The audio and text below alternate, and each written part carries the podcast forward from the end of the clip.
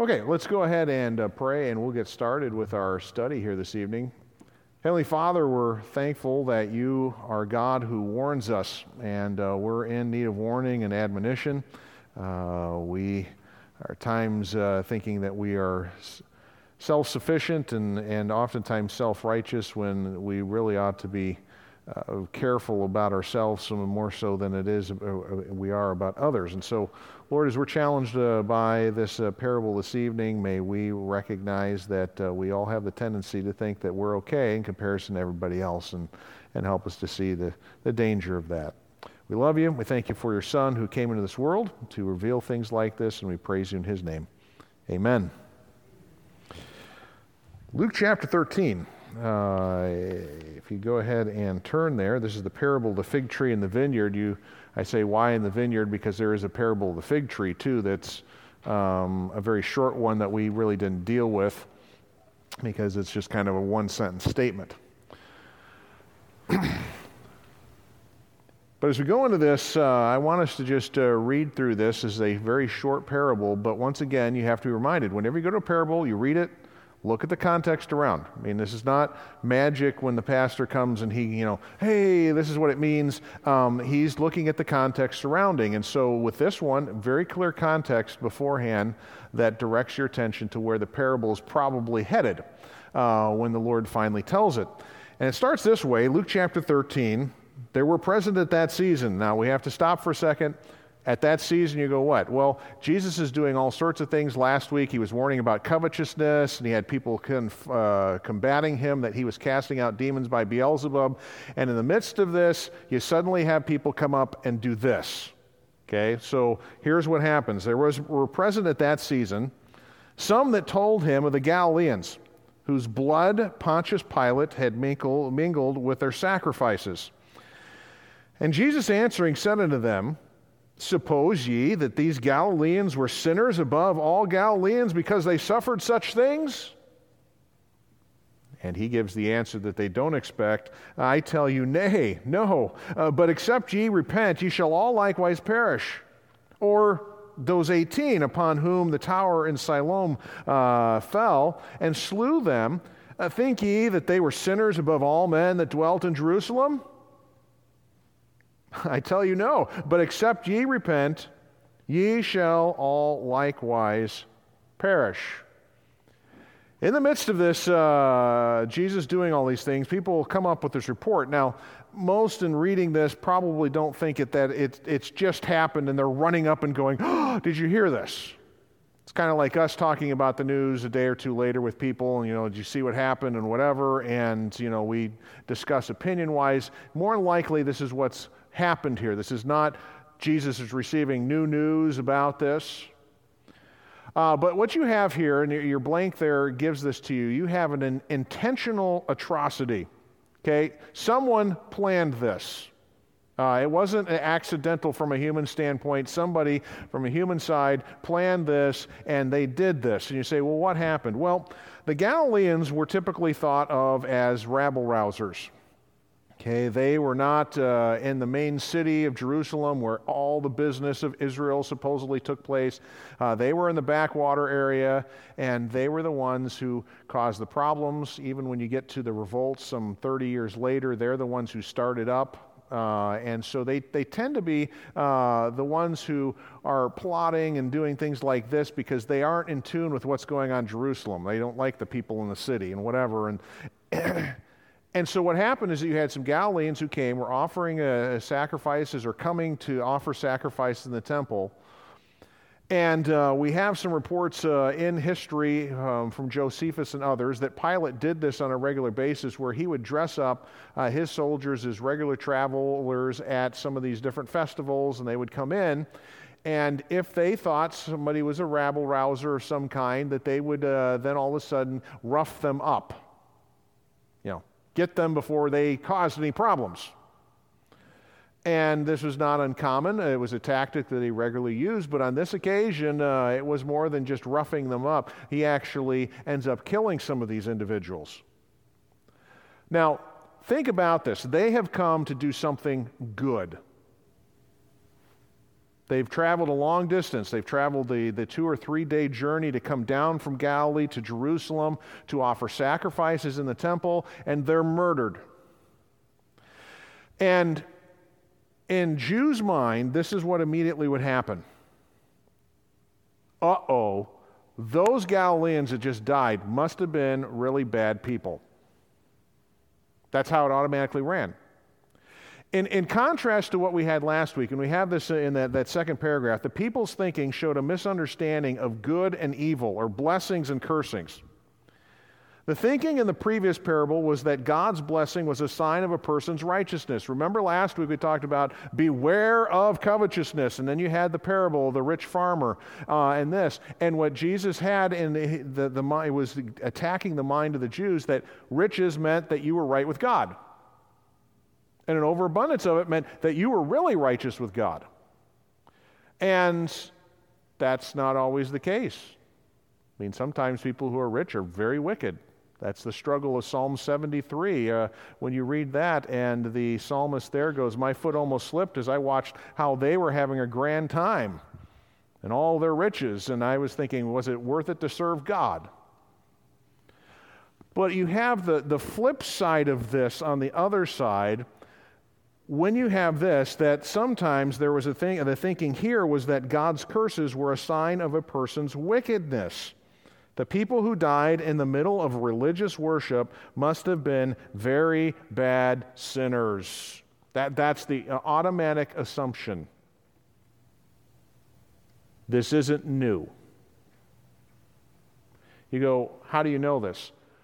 Well, go to one of the oldest stories in our Bible, and some call it the oldest book in our Bible. But you know what book I'm talking about? And it's not Genesis. Job.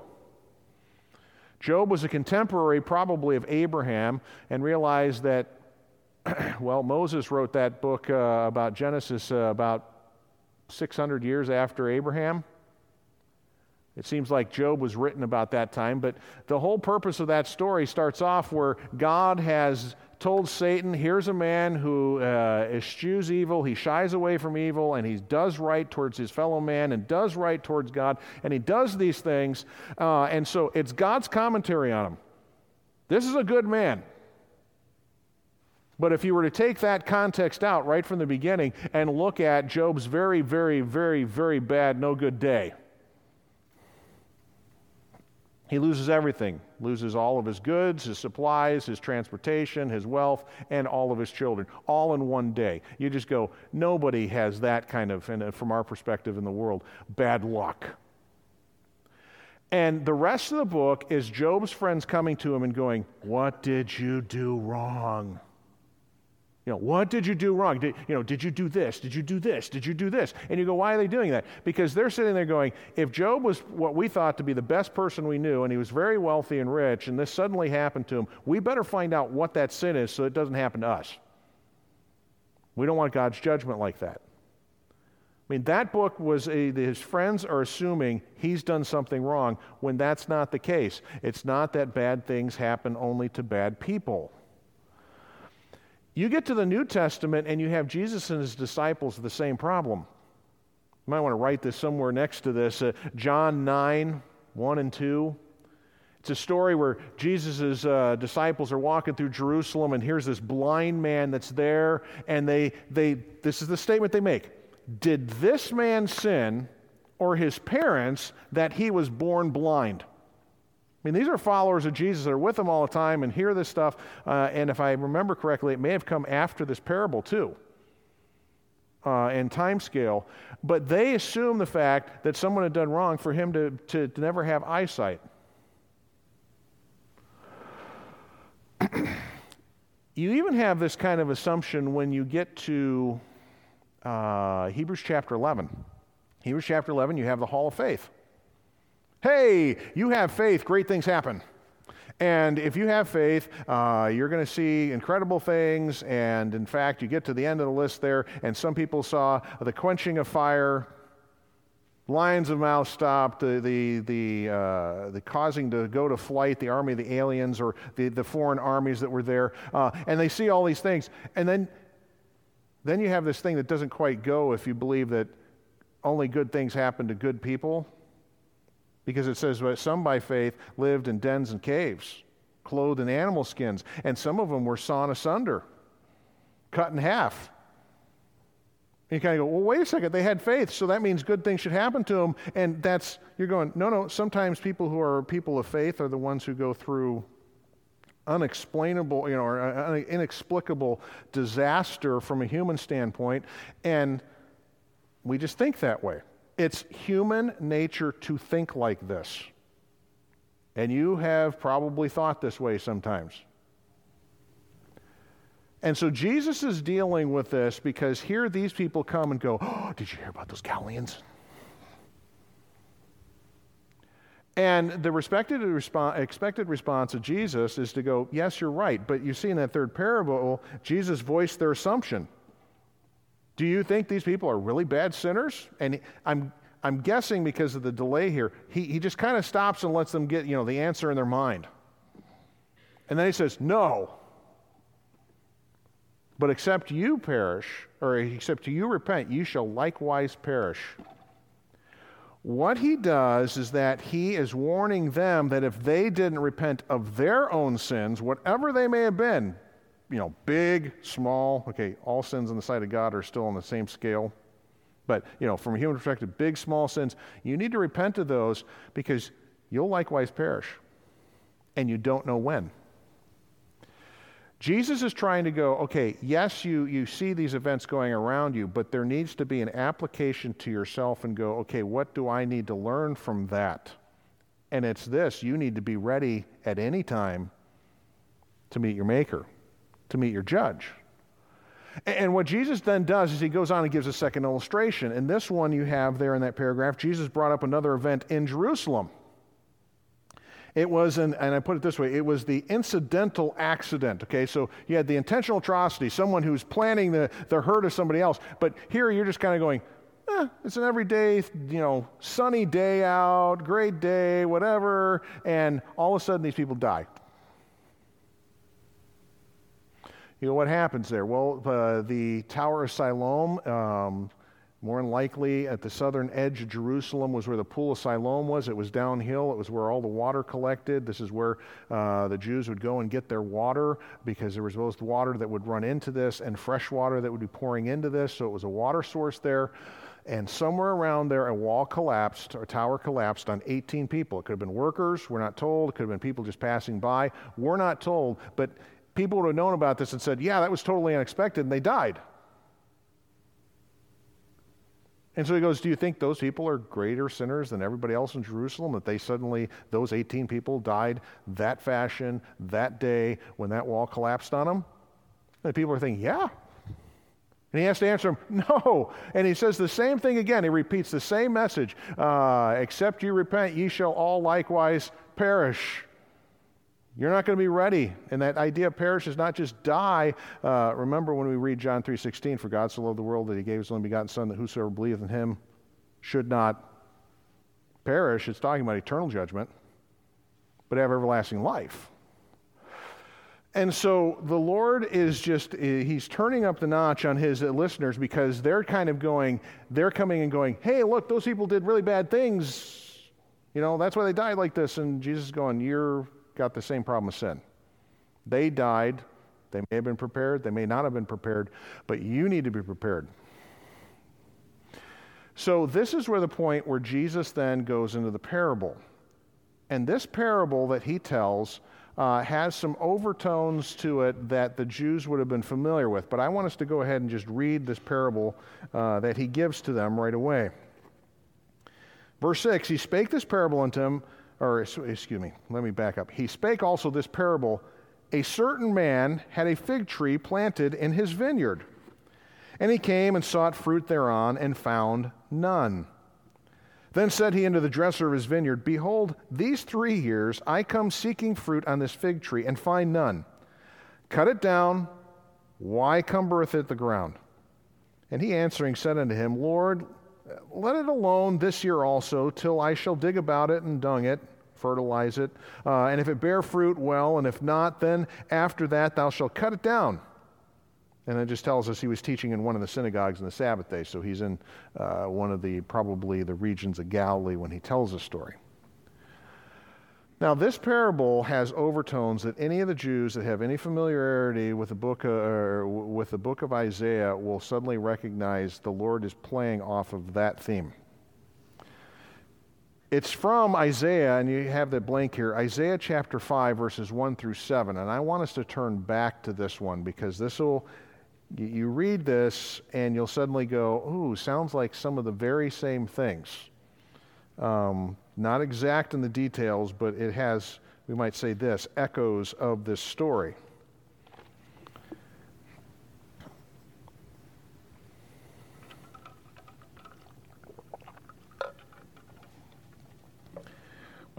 Verse 1 says this this is God speaking through Isaiah.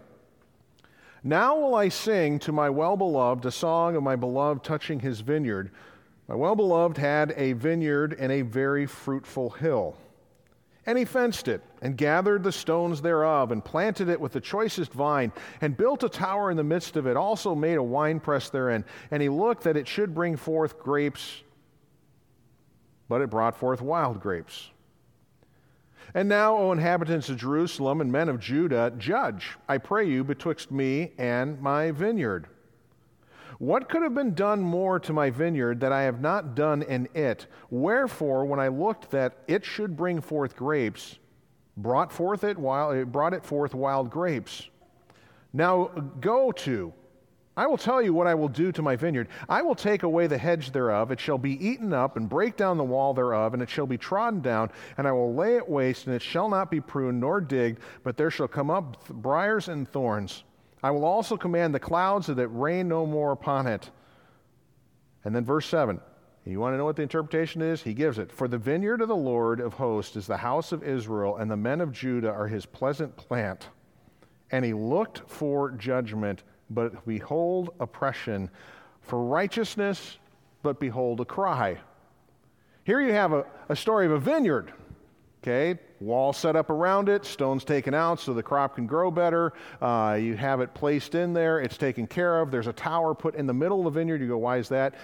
Uh, for a person to sit there and make sure that wild animals aren't going through and eating all the grapes. Um, and uh, this one has received all the attention that you would expect a vineyard to have, and it brings forth fruit, and it's not fruit that is supposed to be there, it's the fruit of wild grapes. See, this is for the nation of Israel. What else could God do for a nation? Here, this is written some 700 years after God had brought the nation of Israel out of Egypt. He had brought them into a pleasant land, a land that flowed with milk and honey, and drove out the enemies of Israel before them so that they could dwell there. And you find the statement they dwelled in houses they hadn't built, they had vineyards that they hadn't had done anything on, they had farms that they hadn't done anything to, and they were suddenly theirs. And God put them in this land and just simply said this You have claimed that I would be your God, so now be my people. I've done these things for you. And you have 700 years of history where the nation of Israel continuously is not bringing forth fruits of righteousness towards God. They're bringing forth wild grapes. They're not looking to the God who set them in the land, they're looking at the gods around them of other nations and going, wow, th- that, those gods are more creative than our God. Their God has more entertainment than our God does. Their God, and, and the nation of Israel just keeps, uh, you read it over and over again. They do this, but it just gets, the cycle gets worse and worse.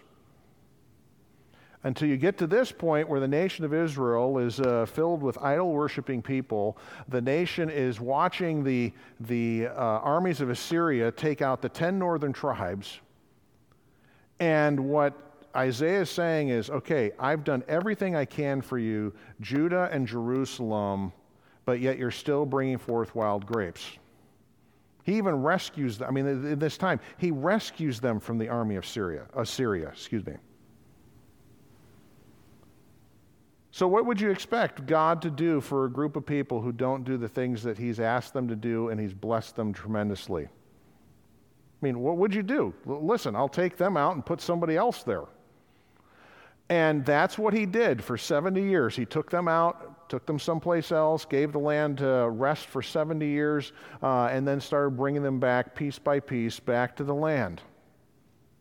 So the Jews were familiar with this the idea of a vineyard and a plant in the vineyard that wasn't bringing forth the fruit that it was supposed to bring forth. So when you go back to Luke chapter 13 and they hear this story, they're going, oh, a vineyard. You know, hinting at the nation of Israel again. And in this vineyard, you have a fig tree that's planted there. You have vines and other things, but you have this fig tree that's in the place of a vine that could actually be uh, producing grapes, but you have a fig tree there. And this man comes out and he is looking for the fig tree to produce fruit. But understand, with a fig tree, it takes about three years from planting for it to bring forth fruit. So when he says here, three years, you know, I've done things with this. It's the third year. I've done everything I can for it. It's not bringing forth anything. And the gardener that's there goes, Well, let's give it another year. Maybe, maybe, just maybe, if we give it another year, do some extra stuff with it, uh, take care of it, prune some things, uh, drop some fertilizer there, uh, water it some more, that type of thing, that it'll bring forth fruit. But if it doesn't, it needs to be cut down. The fig tree, as you have at the bottom of the page, was given three years as normal time for fig tree to grow. However, the owner came expecting fruit. Was angered at the fig tree, demanded to be cut down. Keeper of the vineyard, top of the page there, asked for more time to see fruit. Another year or two would be good. The keeper would work over the roots and see if something could be done. However, the fig tree would not produce fruit, so it was cut down. Now, you go, what's this a parable for? The Jews would have figured it out. It was about them. And the parable was a warning to the Jews' days, or the Jews of Jesus' day. They had opportunities to turn from their, and here's the blank, their self righteousness and ignorance of God. They had the privilege of hearing Jesus, the Son of God, we call him the Son of God, and sometimes people go, well, he wasn't God, he was just the Son. No, he's the Son of God. He is God. Um, and they had the opportunity to hear him and see his incredible miracles. Some of them experienced this. They should have brought forth fruit during Jesus' ministry, but they did not. Now, some connect the three years to how long Jesus' ministry was. It's between three and three and a half years. They figure out how long it is by the number of feasts that they have, or feast of uh, Passover that Jesus celebrates. They figure that out. So it's about three and a half years. They have three years to bring forth fruit as a nation to go, this is our Messiah. He's calling us to repentance, He's calling us to follow Him. He's calling us to repent from our sins uh, and to, to put those aside and they have the opportunity to see the Son of God and they go, We don't want them. And some have suggested by this parable that it's that when the nation of Israel rejects Jesus, they're still given more time. In fact, what you have in your notes there is this they were not immediately judged. Okay, it wasn't when they said, We have no king but Caesar, crucify him. You know, right then and there, they made their choice, cut them off. They brought forth no fruit that was good. But what you have is that they have more time to repent. As a nation, they continue to reject Jesus and the gospel of his followers. His, his followers are going around preaching the gospel. And you read the book of Acts, Acts 1 through 8, and you have a major portion of what goes on there. In fact, everything that goes on there, for the most part, happens in Jerusalem. And you have thousands of people coming to Christ. And so that should have been an indicator God's doing something. And they're seeing miracles and they're hearing this message about Jesus who died It doesn't change them. Acts chapter 8, you got Paul who's leading this out, who's stomping on the Christians uh, as he, wherever he can find them. And so the Christians run and leave Jerusalem. They go off to the uttermost parts of the earth. The Jews continue on their course until uh, they get the idea that, yeah, we have no king but Caesar, but we don't like Caesar anymore. and they rebel in AD 66, and finally the accumulation of everything is that in AD 70, uh, an emperor by the name of, or a general by the name of Titus, who eventually became Caesar, uh, comes through and wipes Jerusalem out, uh, knocks it down brick by brick. You go, why? Because the temple started burning, this uh, temple of Herod that was completely covered in gold, and so the gold started running down into the brickwork and the, the, the plaza that was there, and so they, they just piece by piece were taking these stones and shoving them aside and off the, the sides of the cliff that the temple was on, and uh, because they were looking for gold. Nothing left. The area was razed to the ground. I mean, it was just gone. Took years and years in digging and archaeology 2,000 years later to find most of the parts of it. God judged in that day. So understand uh, he is, he, this is immediately for the generation of those people there that this parable is for. Now, understand, he didn't wipe out the Jewish people.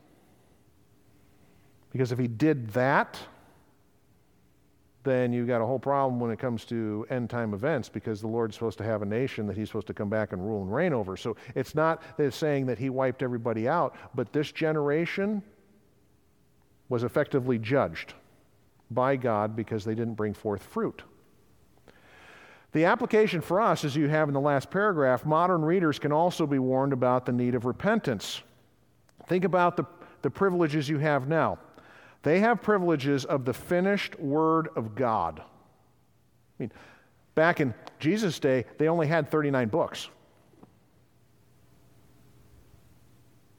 Now we've got all 66.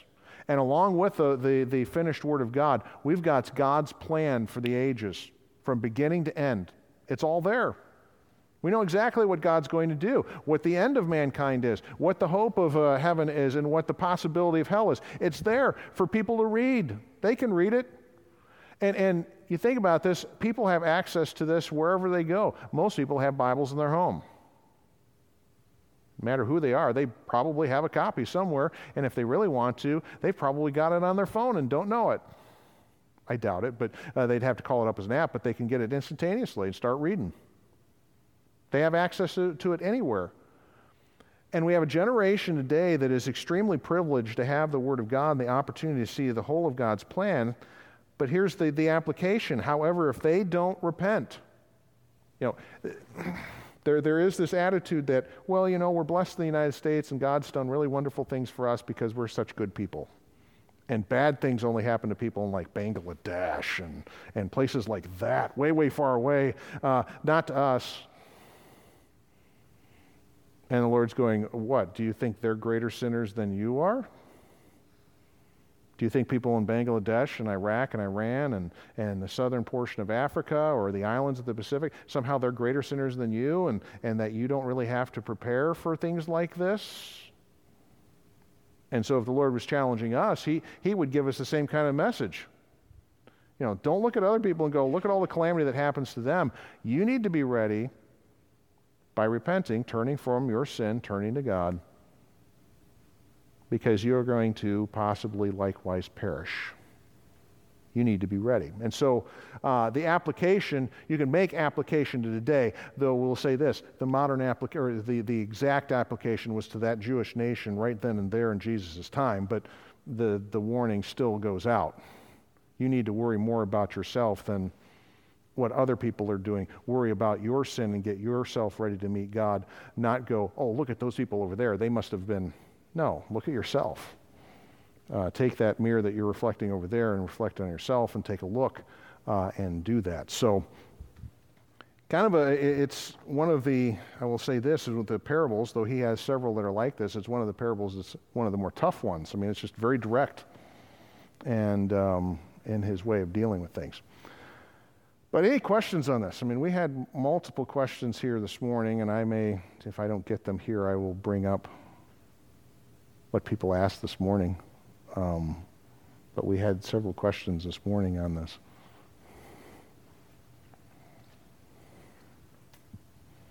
No questions. No thoughts. Well, let me, let me, let me ask or uh, give you what one of the questions was this morning.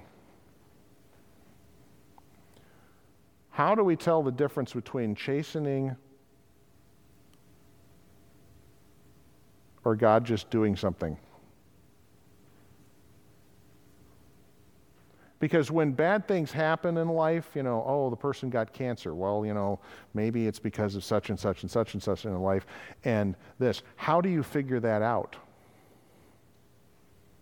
Because when you think about this, we're un, we're saved people, but we're still sinners.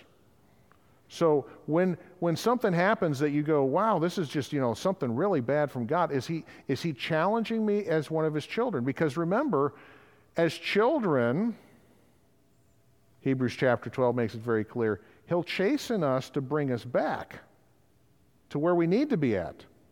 So sometimes bad things are designed for us to go, I need to come back to God.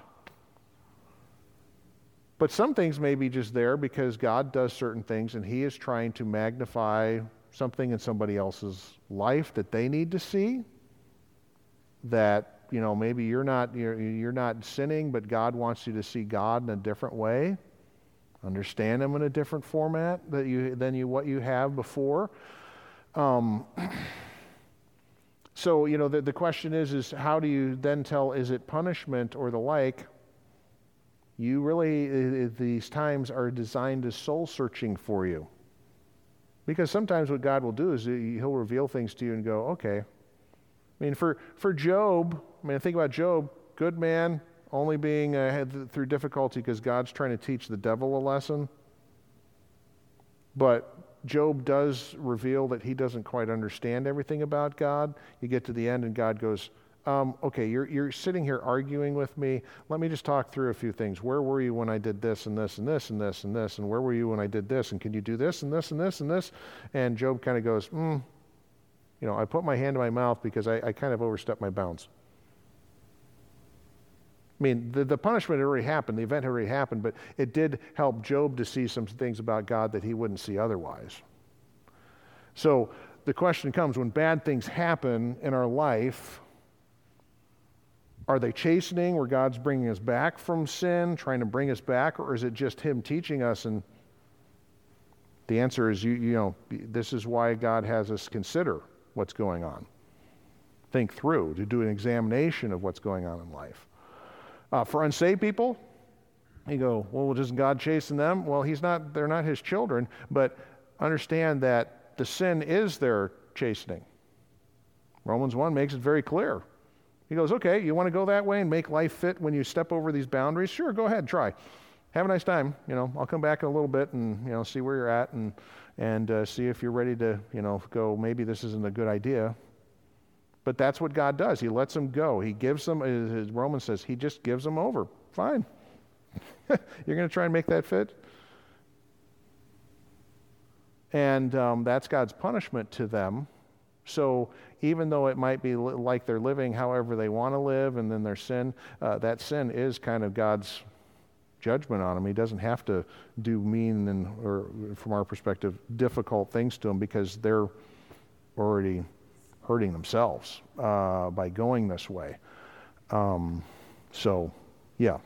So that was one of the questions we had because, you know, when, when bad things happen, does it, is it because of sin or, you, or is it God trying to teach something? And the answer is it's different in each situation for each person in that the time that it's happening. So